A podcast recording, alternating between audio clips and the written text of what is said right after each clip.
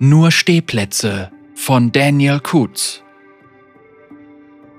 Zaun und Pildover singen füreinander. Die Refrains sind voller alter Wunden, Ungerechtigkeit und Schmerz. Ich glaube, ich bin die Einzige, die sie hören kann, aber wir alle fühlen es. Ein Summen im Alltag, das Zauniter und Pildoveraner in die Zwietracht führt. Ich weiß, dass sie gemeinsam singen können, ich habe es gehört. Manchmal höre ich Bruchstücke, kurze Akkorde, bei denen sich mein Herz vor unerreichten Möglichkeiten zusammenzieht, und einst hörte ich eine wunderschöne, übermächtige Flutwelle der Harmonie und Hoffnung. Es war der Moment, in dem ich meinen Hextech-Kristall zum ersten Mal hörte. Die Stimme sang 1000 Hymnen gleichzeitig, jede von ihnen war eine Schneeflocke in einer Lawine, kaum mehr als verstreute Töne. Die Stimme konnte mich hören und ich wollte unbedingt weiter zuhören, doch sobald Zaun und Pildover ihre Symphonie beendet hatten, wurde sie wieder zu einem undeutlichen Summen. Hier im Entresol, wo ich mich in der Dunkelheit hinter der Bühne verstecke, sollte das Duett deutlich zu hören sein. Der höchste Ort von Zaun, der tiefste Ort von Pildover. Das Grau bleibt an Pildoveraner Bronze haften, beschmutzt es. Zaunitische Chemlampen verstreuen die Farben gefärbter Scheiben aus Pildover über Zauns Kopfsteinpflaster, die von Werkzeugen aus Pildover gemacht wurden. Leute aus beiden Städten kommen hierher, singen ihr hinreißendes Seelenlied, das nur ich hören kann. Zaunita strömen von unten hier hinauf 1000 verschiedene Instrumente, die melodielos, aber enthusiastisch gespielt werden. Kinder verspotten und verhöhnen, die Älteren drängen sie auf der Suche nach kurzzeitigem Frieden weiter. Pildoveraner wogen in ohrenbetäubend lauten Wellen herein, neugierig, strahlend, stolz. Sie kommen mit dem hextraulischen Aufzug über die Treppen und Rampen, die zur oberen Promenade führen, dem schicken Pildoveraner Zwilling des Entresols. Sie lachen und scherzen, machen einander auf die liebevolle Aufmachung unserer improvisierten Open-Air-Bühne aufmerksam. Zu Anfang ist es aufregend. Ich bin so glücklich, dass Sie alle hier sind. Ich schließe meine Augen und besinne mich auf meinen Kristall, bitte ihn erneut zu sprechen, doch ich höre nur dasselbe trillernde ferne Summen, das nie ganz real zu sein scheint. Sogar daraus wird nur ein Murmeln, als die Lieder aufeinandertreffen und aus einem Duett ein Duell wird. Das Gelächter der Pildoveraner wird zu hämischem Unbehagen, die Rufe der Zauniter werden zu aufgebrachtem Schnauben, und als hätten sie es geplant, teilt sich die Menge perfekt in zwei deutliche Hälften. So ist das Leben in Zaun und Pildover. Im Entresol kommen zwar alle zusammen, und doch bleiben sie getrennt. Sie kommen nur zusammen, weil die Städte irgendwo einen Berührungspunkt haben müssen. Ich sehe, wie ein Pildoveraner stolpert und beinahe in den Grenzstreifen fällt, doch zwei seiner Freunde retten ihn und ziehen ihn zurück in die Menge. Ach, Sie sind doch alle aus demselben Grund hier. Warum können Sie nicht einfach nur für einen Augenblick Ihre Feindseligkeiten vergessen und koexistieren? Warum gehe ich immer davon aus, dass sich etwas ändern wird? Ich bin nur ein einziger Mensch, nur Seraphin. Seraphin, die jahrelang kaum das Haus verlassen konnte. Wie soll ich ihnen beibringen, dass es auch anders sein kann? Warum sollte gerade ich ihnen das beibringen können? Warum glaube ich, dass ich das könnte? Die Lichter gehen an und vor Schreck bemerke ich, dass ich den Atem angehalten habe. Die Härchen auf meinen Armen stellen sich auf, das Mikrofon in meiner Hand erzittert. Ich blicke auf die Menge hinab. Einige jubeln anerkennend, doch die meisten sind zu sehr damit beschäftigt, sich von der anderen Seite fernzuhalten. Ich atme tief ein. Ein reiner, vertrauter Seelenton klingt aus der Pildoveraner Seite zu mir hinauf.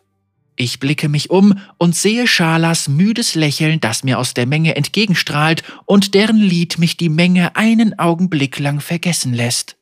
Als ich meine Eltern in ihrer Werkstatt besucht habe, hat Schala mir von ihrer Abschlussarbeit erzählt und mit so viel Überschwang daraus vorgelesen, wie Eltern ihren Kindern Geschichten vorlesen.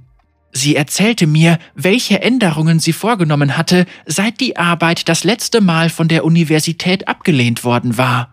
Aller guten Dinge sind sieben, sagte sie bei unserer letzten Unterhaltung. Doch selbst damals bemerkte ich die Zweifel, die an ihrem Optimismus nagten. Sechsmal wurde sie abgelehnt und gab dennoch nicht auf. Vor ihr schwebte eine Wolke des Zweifels, vielleicht konnte sie mit ihrem Leben auch anderes anfangen? Ihre Selbstzweifel gleichen meine aus und der nächste Atemzug fällt mir leichter. Ich höre noch ein Lied, doch dieses Mal kommt es von den Zornitern. Als ich hinüberblicke, sehe ich Roland, einen Silberschmied, der Kunstwerke aus Metall fertigt. Es war Musik, die mich in seine kleine Werkstatt gelockt hatte. Er hatte Kisten und Materialien auf einer Seite seines Ladens aufgestapelt, um Platz für eine Gruppe Kinder zu machen, die offenbar in der frei gewordenen Ecke eine Bandprobe abhielten. Er sagte, dass er sich bei dem Lärm besser konzentrieren könne und dass er die Geräusche mehr brauchte als den Platz. Wenn sein nächstes Werk sich nicht gut verkaufte, würde er sich an so wenig Platz gewöhnen müssen, sagte er.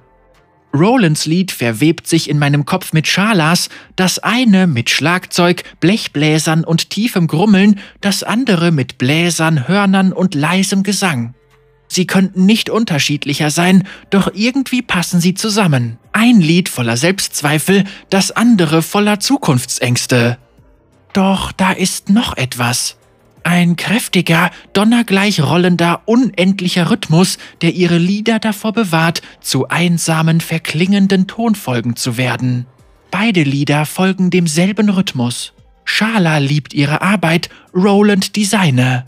Ihre Entschlossenheit trifft auf meine und bewahrt sie davor, in die Dunkelheit abzurutschen. Der nächste Atemzug ist befreiend.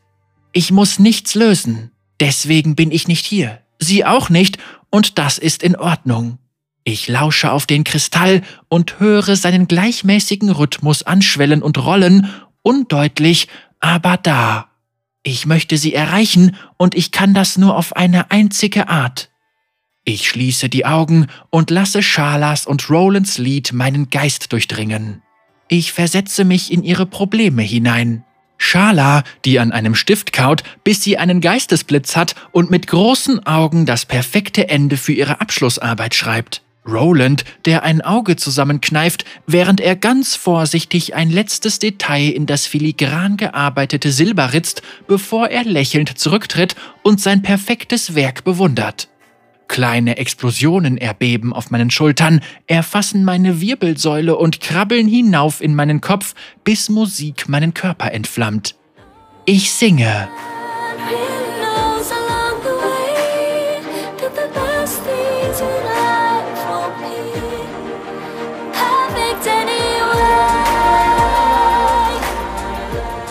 Unsere Stimmen mögen alleine kaum zu hören sein, meine Stimme mag alleine kaum zu hören sein, doch ich bin es nicht. Wir sind es nicht. Ich gebe alles, denn ich weiß, dass auch Sie alles geben. Die Panik, die Angst, die Selbstzweifel, ich lasse sie so ungehemmt in das Lied einfließen, dass mir die Tränen kommen.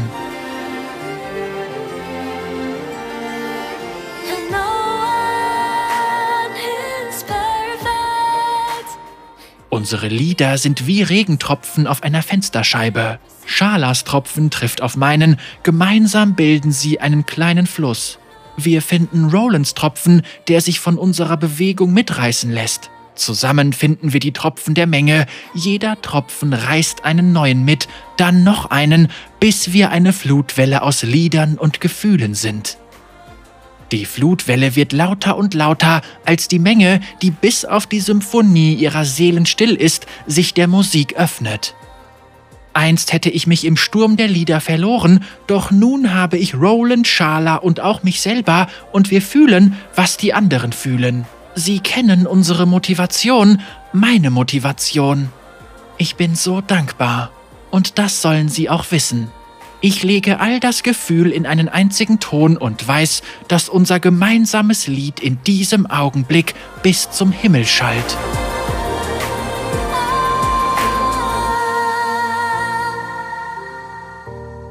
Das Lied ist zu Ende. Ich öffne die Augen und sehe die Menge an. Eine einzige Menschenmasse, die lärmend und jubelnd zur Bühne drängt. Weit und breit kein einziger Pflasterstein zu sehen. Meine Musen haben sich inmitten der Menge gefunden und ich weiß nicht mehr, welche Seite Pildover, welche Zaun ist. Das Entresol ist ein schöner Ort. Ich habe den besten Platz des Hauses, an einem Tisch in einer Ecke, wo man in Ruhe sitzen, eine Tasse Tee genießen und die Welt vorbeiziehen sehen kann.